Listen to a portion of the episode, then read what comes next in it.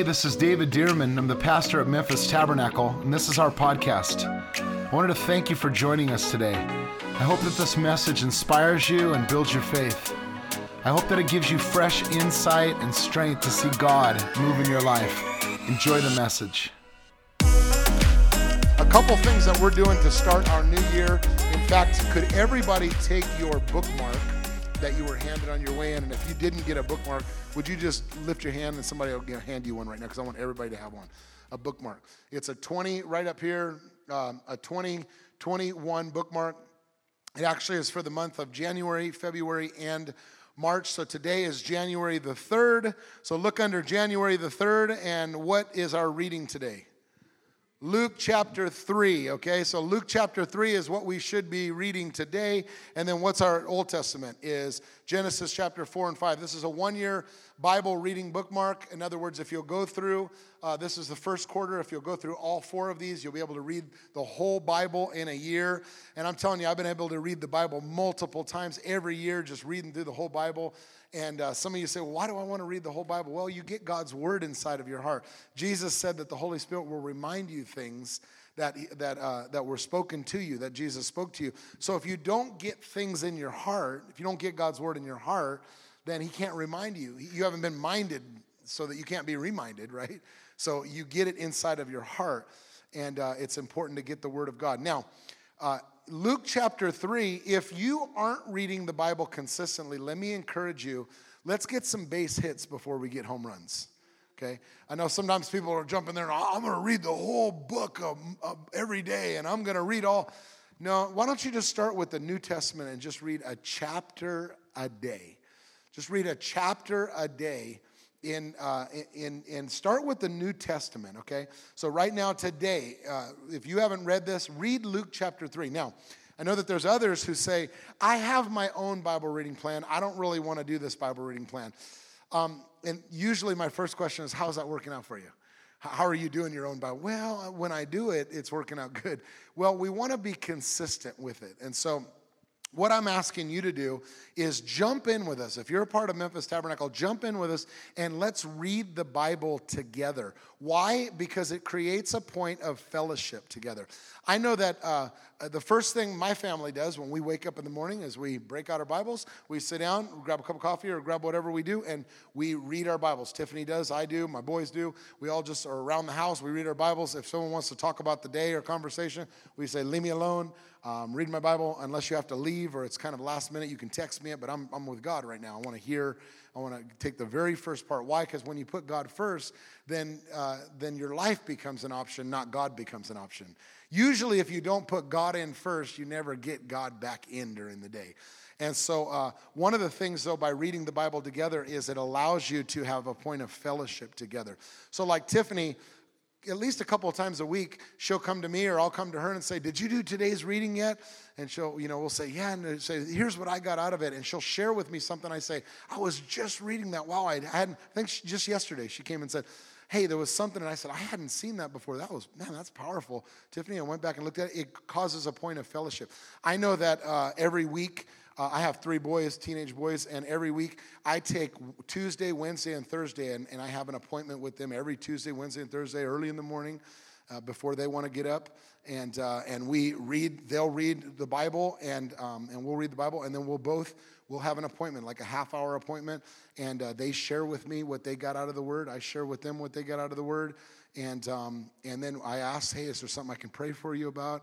How, what are you going through? What are things in your life that the Lord's, it's, it's able to create a point of fellowship. We do that every week. Uh, and, uh, and it just creates a point of fellowship. If you're not intentional about it, it won't happen. And so it just creates a point of fellowship with me and my kids that we're able to sit down and I know where they are. It's a way that I can lean into their lives and through the Word of God and disciple them on a, a, personal basis. It's just a good way. If you want to disciple someone, sit down and take a chapter of the Bible and go through this together. Get them on a reading plan together.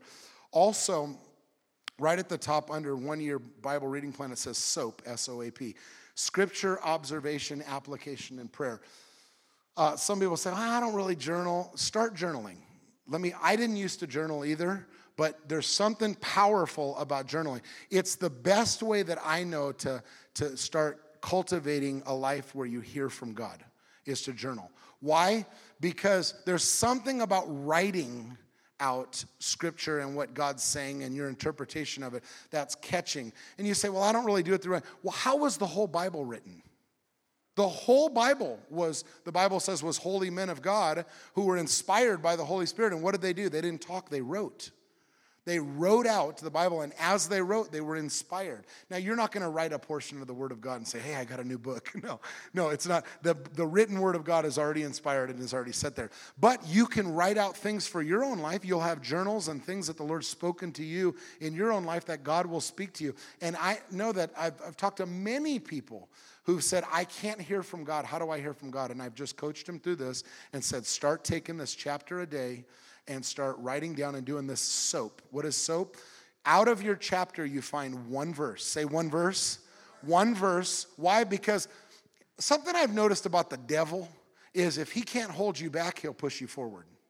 If he can't make you like you're like you you won't, can't press into the things of the Lord, he'll take your pressing into the things of the Lord and try to press you like you need to do all this stuff and strap all this stuff on you to where now you feel like you're not doing enough for God.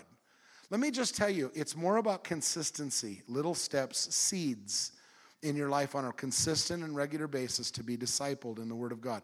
So take one verse out of your reading for that day, write it at the top. Just I always write scripture, and I just write it right at the top, and I say, "Here's my scripture for the day."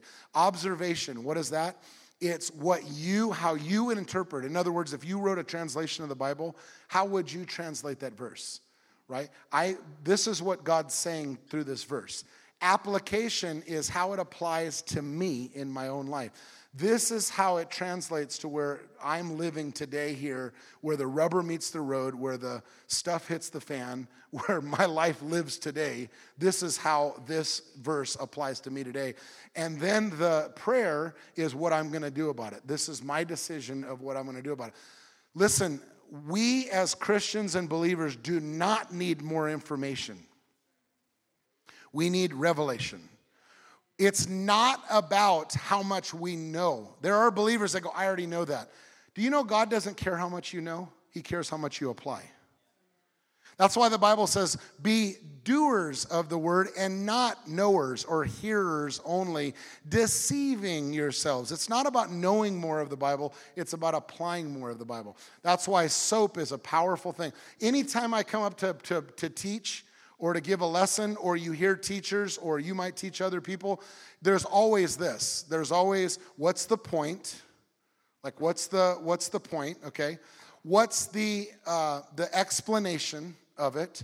And you take the word of God as the point, and you say, what's the explanation? What's the application? How does it apply to your life? And then what's the illustration? How do I apply that in my life? And that's how you kind of make points through the thing is you were able to say, here's the scripture, Here's the how here's the explanation, here's the application, and here's the illustration, okay? And you'll hear me a lot of times I'll give a point or two points or three points or four points. It's usually in that process. Here's the word of God, here's what it means, here's the application, here's the illustration in life. Do you know that's the same thing we do in this is we say here's the scripture, here's the observation, here's how I'm interpreting it, here's how it applies to my life and here's my prayer. Here's my illustration of how God's going to take something um, God's going to add something to my life or take something away in some way that they're going to adjust so that I can become more like Jesus, okay? So that's what a daily reading is. Would you commit with me to read your Bible uh, as best as you can? As best as you can. How many would just say, I'm going to commit the month of January to try to read my Bible every day? Come on. Okay, now listen, let me tell you one more tip. Someone says, I don't get anything out of it. I read and I don't get anything out of it. And I'll always say this read slower Read slower.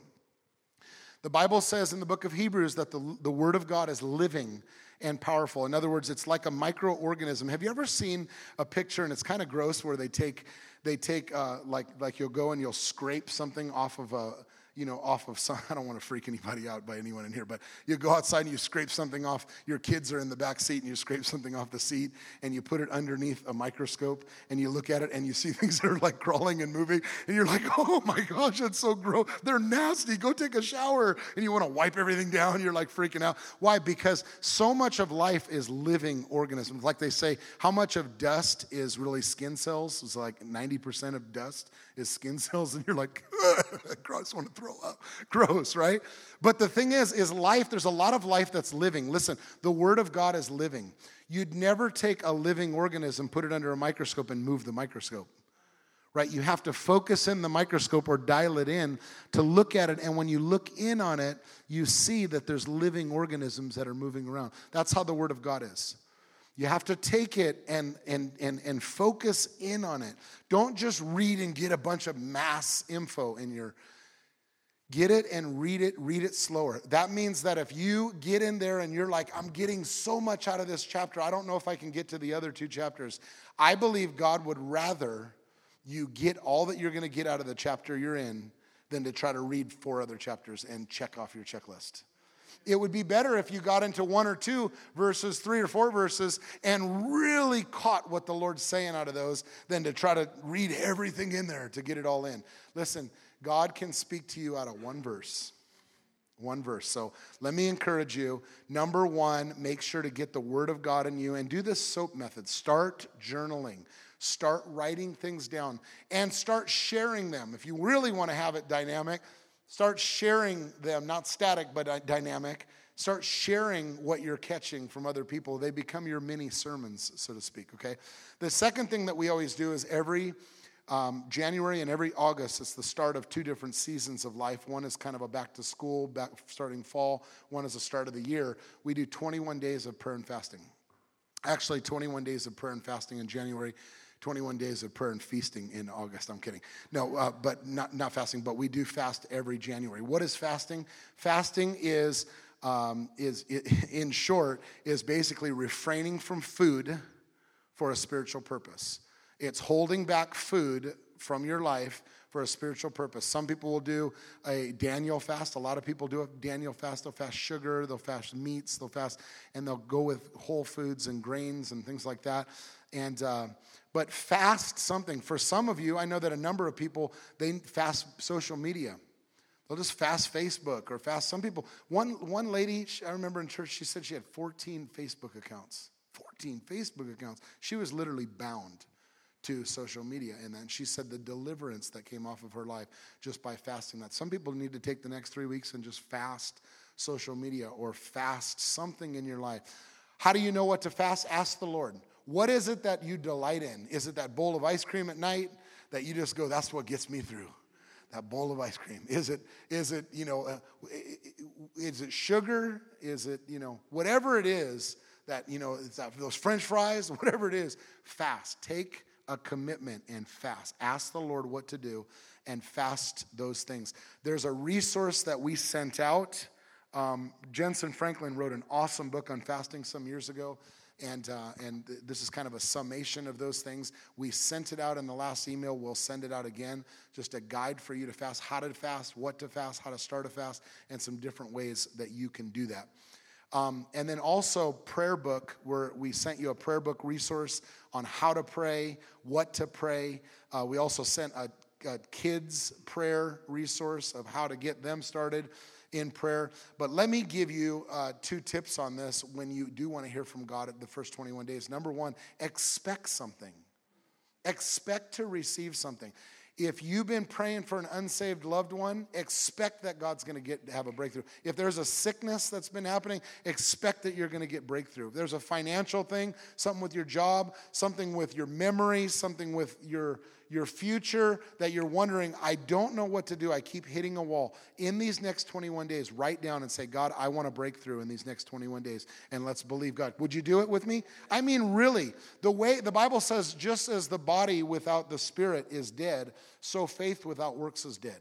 What does that mean? It means you can say you have faith, but if there's nothing living in that faith, if there's no expectation in that faith, then, then we can then it's really not faith. It's just something that we throw it out there. Let's believe that in the next three weeks that god is going to do something and speak something. And number two write your testimonies. Write out your testimonies write out your answered prayers uh, in that. We're going to send you out some links also to have daily prayer. There's a church called church of the highlands down in um, in uh, Birmingham, Alabama, that has daily morning prayer. We're going to send you out some links to do some daily morning prayer. We're also going to have Wednesday night prayer uh, this Wednesday. Make sure to come out, do everything you t- can do to get your minds in here on, on Wednesday night at 7 o'clock. And let's pray together, love God together, seek God together, and let's believe that God's going to do something. Somebody say amen. Amen. So let's press in together. Also, pray that God would send revival in this church. Pray that God would send revival in this city. I know sometimes people say, I've been praying all my life for that. Well, pray again. Pray with fresh expectancy. Fasting makes you hungry with uh, things that would normally satisfy you so that you can press in and let God and His Spirit fill those things up. Lord, we commit to fast. Do it with me over these next 21 days. Show us what to fast, how to fast, what to expect, and we press in together and we thank you for it in Jesus' name. Amen. By the way, we will not have donuts uh, the next couple of weeks. Oh, someone's, seriously? I was fasting salad. No, no, you don't. Don't no, no, no. Listen, make sure uh, that we're doing this together. We're going for it, okay? Hey, it's time to turn the page into a brand new year. And I want to share with you a key scripture in Deuteronomy chapter 8 today. Deuteronomy chapter 8 today. You ever been in a good book and you're waiting for what's the next page? And some people said, I, I, I sat through and read that whole book in one sitting, right? And they go through, and other times there's, there's so much junk happening in that book that you're like, I'm trying to turn the page to get this stupid story over with, right? Listen, it's time to turn the page into a brand new year. And Deuteronomy chapter 8, they just went through a wilderness. a difficult wilderness, more than a wilderness you and I have probably gone through. But Deuteronomy chapter 8, verse 2 and 3, I want you to look at that. And it says this And you shall remember that the Lord your God led you all the way these 40 years. This was a 40 year wilderness. Somebody just say, Oh, come on. Yeah, 40 year wilderness. He says, I led you through this. Notice God led you through the wilderness. When Jesus got baptized, when Jesus got baptized and filled with the Holy Spirit, where was the first place that, that the Holy Spirit led Jesus into? The wilderness. The wilderness, God leads us into blessing. Yeah, He leads us into blessing through the wilderness. he leads us into blessing through the wilderness. You have to go through the wilderness to get to the blessing. They had to, Jesus had to. That's how Jesus started his ministry. What a way to start the ministry. Hey, how's your ministry going? it's the wilderness, man. You got to go through the wilderness to get to the blessing.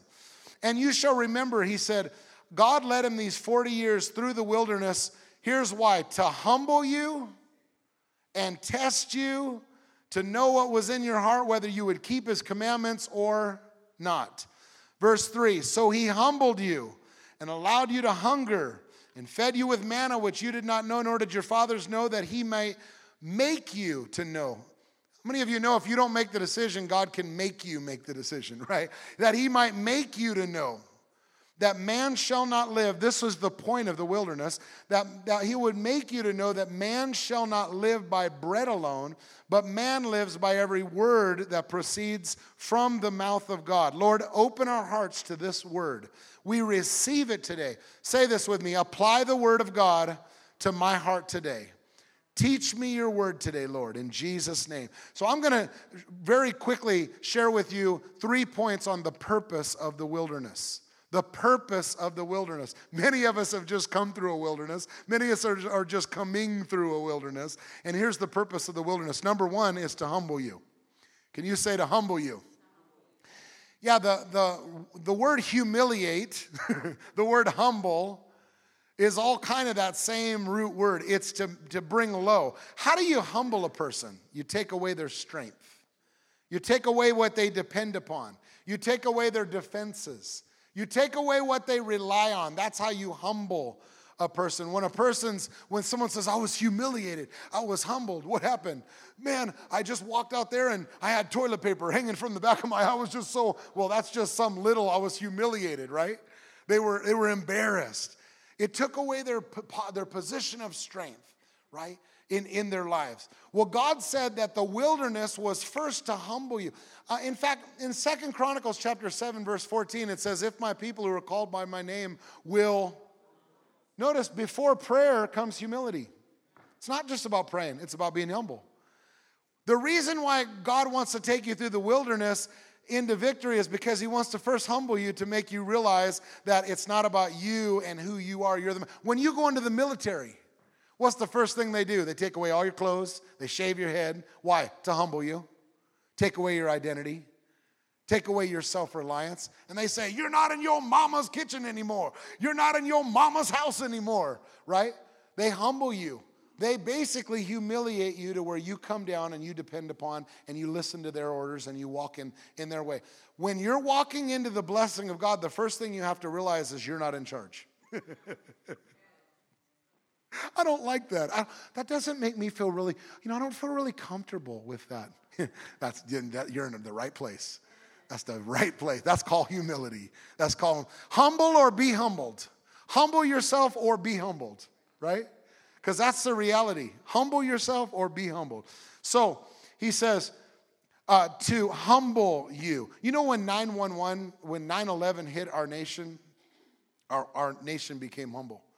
The houses of worship opened up. People came into church. I remember the next Sunday, people came into church seeking God. Oh God, we love you. Oh God, we need you. I don't care about religion. I don't care about denomination. I don't care about our divide. God, I, I you know why? Because they didn't know what the heck was going on in our world.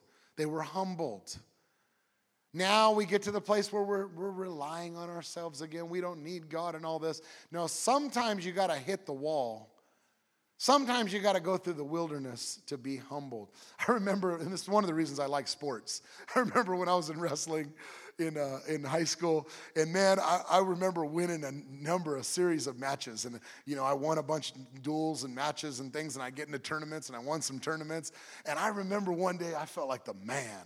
I was like, hey, that's right. I won some tournaments. I won some. I remember one time I, I hurt my arm and actually dislocated my shoulder, and they wrapped up my shoulder like this, and I won a whole tournament with my arm like this. And I was like, that's right, I'm the man. I started feeling all. And then I remember getting into a match, and this boy came out, this big old dude came out, and, and he was like a state placer in, in California, you know, like uh, one of the state finalists. And he gets out there and he whooped my tail. I mean, he took me down, he took me to my back, he let me up, cut me, they call it cut you. You know, he cut you, let me back up, took me back down, took care of me. And I, man, I was, I was embarrassed, I was humiliated. He took me apart, he humbled me.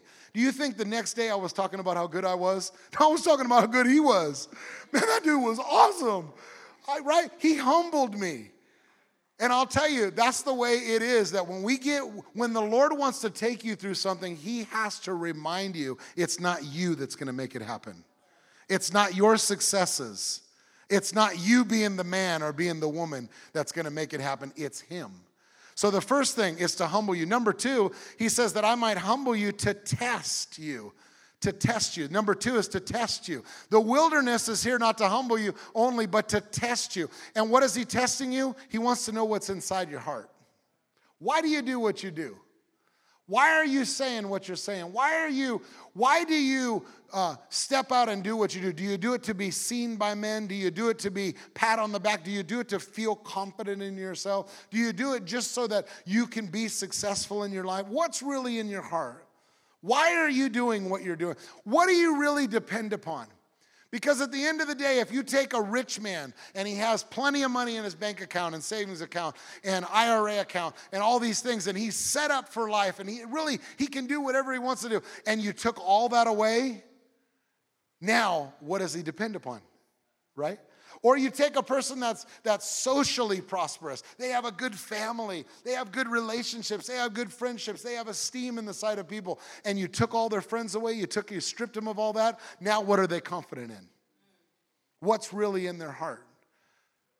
They took all those things away to test you, to humble you and to test you. I remember we had a, a, couple friend of ours. They're involved in, in, um, in serving, in ministry and, uh, and I remember the, the husband, he was in a, an, an accident and he became paralyzed from the, uh, from the neck down. He became paralyzed. He was in a wheelchair. Just a beautiful couple, had kids, things were just awesome in their lives. One of those people that you just never expect anything bad to happen. I remember she began to push him around in a wheelchair. Oh, I began to pray for her because I knew that it was difficult, that her husband, you know, uh, was, was, paralyzed and, and it wasn't coming out of it. And it became month after month after month. And oh, I just felt for him, and he felt so bad because he couldn't work anymore, and now he was in this condition in this place, and they had they had young kids that were in this, and all of a sudden, you know, she had to work more and she got into a relationship in work and she had an affair in work and she left him. And she ended up uh, just saying, I, you know, I remember, you know, talking with her and she just said, I, you know, I, I don't know how I'm going to have to live the rest of my life this way. I mean, she, he can't meet any of my needs physically, can't meet any of my needs, you know, in my life anymore, and I'm going through all this situation. What do I do? You know, I, you know, well, I'll tell you what that does. It's the ultimate test of a marriage. Because we can stand and say to have and to hold till death do us part, through the good times, through the bad times, and all those things. But what happens when those times really happen? It tests your vows, it tests what you really believe. And sad to say, she left him for someone else. He was off on his own. There's a test that happens in our lives. We can say we love God, we can say that God is the only one we depend upon. But what about when you take away everything else? What do you really depend upon in your life. You know, I've mentioned, and I said it a little bit earlier, that we feel, uh, and I've, I've been raised just to feel very strongly about tithing in my life. And that God, uh, he, we don't only give God the first 10%, it's His. He said, Will a man rob me? It's God's. And so I, you know, I've said, and I've said publicly, I've said privately, just everything that I get. I mean, when I get, if someone were to give me a watch, I take that and I estimate how much that watch is, and I give 10% of it. Uh, just now, I don't know if I have to do that. I don't really know. I just do it. It's just I've always felt that strongly. The first 10% always goes to the Lord. And because of that, I've never had a day in my whole life that I've ever lacked. The Lord's just always taken care of me. Always been that way because I believe that so strongly. But I remember one time that we, uh, we had bought a house and we, uh, you know, there had been some years that had passed, and then we sold the house When we went to go sell the house, there was a lot of money that we had increase between you know here and there. And i thought man that's a big increase. And then i thought of tithe. I thought uh-oh do I still believe in tithing? that, was, a big increase. And then I remember started thinking all the deductions, you know, like what we put into the house and all the years and all the this and that and all this. And I mean, I deducted it down to where the tithe, we just owed God just, it's almost like owed, like we almost owed God just this little bitty. And I remember bringing it to God and saying, God, sorry about the tithe. It's not really that much. And the Lord spoke to me and said, uh, uh, all your increase, and, uh, and, and I knew there was a check in my own heart. You know what it was? It was a test inside of me.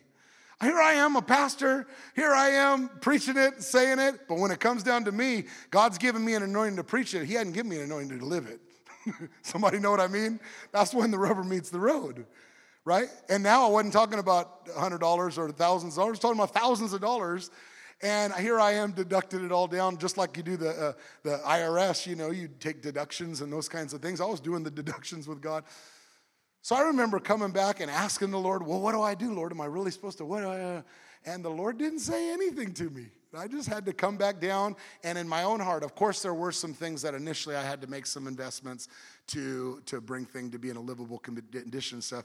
But, but, but I had to come back to the Lord and say, Lord, I know that this is going to uh, cost me, my family, uh, thousands and thousands of dollars. But uh, but it's not a cost because it's my increase. It's what the Lord, the Lord tested me on something that I stand up and proclaim. And you know what I did? I stood up and I said, if I have to fudge this way and I have to fudge this way, I'm always going to lean over on the side and say, well, God, what am I going to do? And I'm always going to uh, give on the side of, of give. So I gave extra and, uh, and was able to step out. We did. We sat and we prayed about it and we gave. And you know, because of that, I can't tell you the number of blessings that came back to us. And besides that, we look back at it and we go, I obeyed the Lord. I passed the test. Thank you, Lord. Now I can take a different test, right? Because how many of you know if you don't pass the test, the Lord will just give it to you again?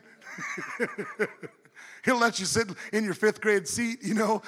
You're, a big old person in this fifth grade seat, look like that elf, you know, and you're sitting in that big old, you know, and he'll just let you take the test again, right? So what do you do? You pass the test. There's a test. The wilderness doesn't only humble you, it tests you. And it usually tests you on something that you don't want to take that test. I'd rather take some easier tests. He'll test you on things that you don't want to be tested with. And then number three, last of all, is this, is to teach you. The wilderness is to teach you because he's going to bring you into your promised land, but you have to know some things. And let me tell you, we love to swim in waters that we're familiar with. We love to talk about things we already know. We love to dwell on people we're comfortable with and things we're comfortable with. Um, but it's the things that we don't know that'll help us to grow. It's the things that we don't understand that'll help us to grow. It'll things that things that we haven't stepped into that'll really help us to get to the next level because everybody has a next level in here. Everybody has a next level. But it's the things you don't know that are going to help you. You already know the things that you know. Like Abraham. In Genesis chapter 12, here's Abraham, and God comes to Abraham and he told him, Look at me for a second. Three things. He said, Abraham, I want you to leave your country. What is that? It's what he's familiar with. He said, I want you to leave your family. What is that? It's who he felt comfortable being around, who he was accepted with. He said, and I want you to leave your father's house. What is that? It's his source of income, his source of reliance, his source of dependability, his provision. He said, I want you to leave what you're comfortable with, where you're comfortable with. I want you to leave your provision, leave all those things, and go into a land that I will show you. I'm not going to tell you where it is right now, but I'll, when you get there, you'll kind of know. Well, thanks a lot, God leave everything I have and go somewhere, and you're not even gonna tell me where? Yeah, but you'll know when you get there. I'm, I'm, I'm gonna wait until you tell me what. But that's what he told Abraham. Why? Because that was Abraham's wilderness. I, am telling you, because I had that in my life. I remember feeling really comfortable just about three or four years ago, and God saying, Yeah, I want you to get up and go to uh, a place. And I picked Long Beach. I kind of grew up there. I said, It's by the beach, it's kind of urban. I kind of like Long Beach, you know. I mean, I bought books about Long Beach. I drove, drove around Long Beach. I did prayer walks around Long Beach, just like I did prayer walks here, but I got nothing. And the Lord said, It ain't Long Beach, right? And then I said, okay, we're going to be the Rock. You know, I was part of the Rock, part of the uh, founding team at the Rock, and we had 18 congregations all around. I said, well, we'll go be the Rock. Then I can be supported by the Rock. I can be with the Rock. I can be, you know, and all this. And Lord said, nah, you're not going to call it the Rock. I want you to go to Memphis where you've never visited before. I want you to call it Memphis Tabernacle, different church. And I want you to go where you have no influence. that's, that's, I'm going to put out a fleece. That's a bad idea, Lord. But I can tell you, You'll never know the joy of obeying God until you obey Him. And it's usually with sacrifice. But I'll tell you right now, Tiffany and I look in, look in one another's eyes uh, all the time and say, we're living a dream because we're obeying God. We followed the plan of the Lord. And, and, there's so many testimonies. The Lord sent so many people to be a part of our church, to be a part of, of, of the ministry here. The Lord's doing a work here in this city. What a blessing. Listen, Paul the Apostle. Paul the Apostle was born into the right family. Paul the Apostle was a Jew of Jews. Paul, Paul the Apostle had all the education, all the accolades. He was very esteemed. And you know what Paul said in Philippians chapter 3? He said, Not that I've already counted myself to have apprehended. In other words, I'm not there yet. I haven't got there. But one thing I do, forgetting the things which are behind and pressing to the things which are ahead. Sound, Paul, that sounds like two things. He said, One thing I do, forgetting those things which are behind and pressing. Sounds like two things, but to Paul it was one thing. Why? Because you can't forget what's behind until you press forward to what's ahead. You can't, God doesn't ever deliver you from something until He delivers you to something. And I think there's a lot of people who go back into bondage or who never enter their promised land because they've, they're fine with God delivering them from something, but they've never accepted the to yet. They've never gone on to, no, this is what I'm supposed to. They've, they've left the behind, but they haven't left the forward, so they've got sunk back into the behind. And nobody wants to get sucked back into the behind, right? right? Yeah, you got, you have this one process. It's like throwing a football or throwing something. You pull back, you throw forward. You pull back, you throw. It's one motion. Paul said, One thing I do, forgetting what's behind, I press forward to what's ahead. And listen, that's a word for some of you today. To, that God wants to teach you to leave the past behind and to press forward to that which is ahead. Forgetting and reaching. Say the words forgetting and reaching. Forgetting and reaching. So, the purpose of humbling, testing, and teaching you is for one purpose at the end of the day. It's this to teach you something, to make you know something. Well, what are you teaching me, God? Here's what it is. Listen, here's what it is. You don't even have to pray about it. Here's what it is. Here's what God is trying to teach you. Here's what God is trying to teach all of us that your word, your life is sustained by the words of God. That's what He's trying to teach you. That your life is sustained by the words of God. That man shall not live by bread, by provision, by occupation, by career, by right decisions, by wrong decisions, by, by social uh, decisions, by who you know, by what you do. Man lives by the words that come out of God's mouth. That's what he's trying to teach you. And until you learn that lesson, you'll keep going through the wilderness. That's what he's trying to teach you that man shall not live by bread alone. You're not going through the wilderness because God doesn't have the provision. You're not going through the wilderness because God doesn't have everything to get you through it. No, He's keeping you in the wilderness so that you'll be humbled and break down, basically, and understand this that all I need is the word of the Lord. All I need is the voice of God. All I need is to hear what God is saying to me.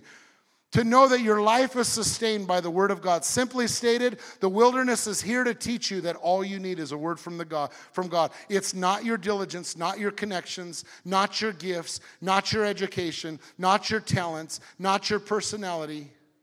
It's the word of the Lord. Once you've learned that all you need is the word of the Lord, then you realize you have everything you need. Someone says, "How are you doing?" I have everything I need. Why? Because I got a word from the Lord. I have, that's why we're fasting 21 days. To, to tell ourselves all we need is to hear from God. I don't need anything. What's your plan? My plan's to hear the Lord. My plan's to catch the voice of the Lord. My plan's to keep my ears close to the mouth of God. That's my only plan. God's not limited by your capacity. God's not limited by your resources, what you have, what you've done right, what you've done wrong, your family history, your background. Your potential and your destiny comes from hearing the word of the Lord. Your potential and your destiny comes from hearing what God is saying to you. That's it. And your success yesterday isn't your success tomorrow. Listen, if you're not hearing God today, if you're not catching the word of the Lord today, that's really all that matters is God, what are you saying to me? Hearing the word of the Lord is the most important thing in our lives. How do we turn the page? How do we get through the wilderness? You have to embrace the fact that I need to hear from God. And when you become so desperate, God's word doesn't become a checklist to you. Fasting doesn't become a checklist to you. Prayer doesn't become a, it becomes your life source. It becomes what you need. It becomes if I don't get this, I don't have anything. But if I have this, I have everything. Let me read you this last verse in Isaiah 43. Isaiah 43 says, Do not remember the former things. Do not remember the former things. Well, how do you forget? Do not remember the former things, nor consider the things of old. Don't bring the things of old into the equation. Behold, I will do a new thing. Say it with me. I will do a new thing. Who will do? That's what he wants you to know. The success in this next season is not what you'll do, it's what he'll do. It's not what you'll achieve, it's what he'll do. I will do a new thing. Now it shall spring forth. Shall you not know it? I will even make a road in the wilderness and rivers in the desert. Notice, I will do a new thing, not you will do a new thing. So many times we're seeking God and saying, What do you want me to do? And God's saying, I want you to shut up. I want you to seek me. I want you to hear me. I want you to let me do a new thing. That's what I want you to do. You do nothing but hear me and follow my voice. I will do a new thing, not you will do a new thing. The power is not in the fact of the new thing, but in the fact that He's going to do it.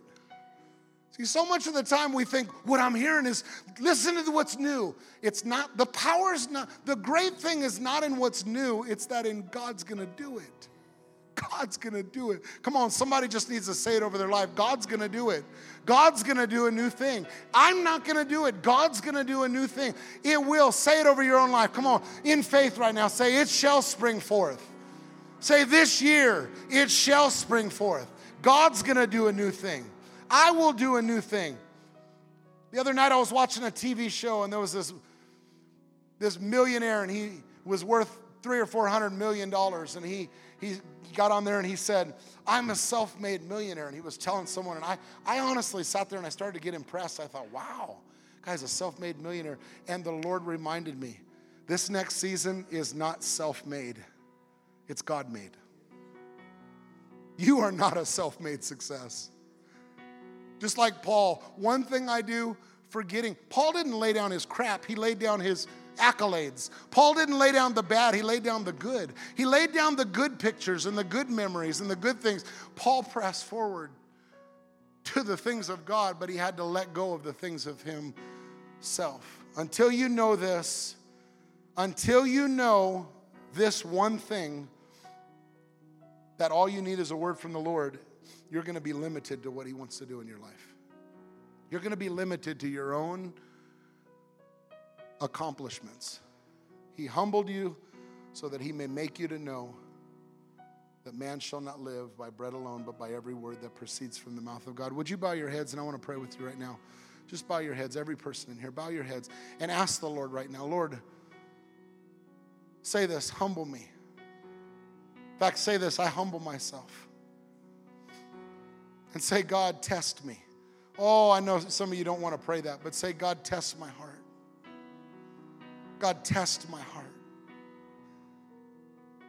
And then pray this God, teach me. God, teach me that all I need is the word of the Lord in my life. Teach me. Well, I hope you enjoyed the podcast today. And if you did, I'd like to ask you to subscribe to our show. That way, the most recent episode will always be in your feed, ready when you are. God bless you, and I'll see you next time on the Memphis Tabernacle Podcast.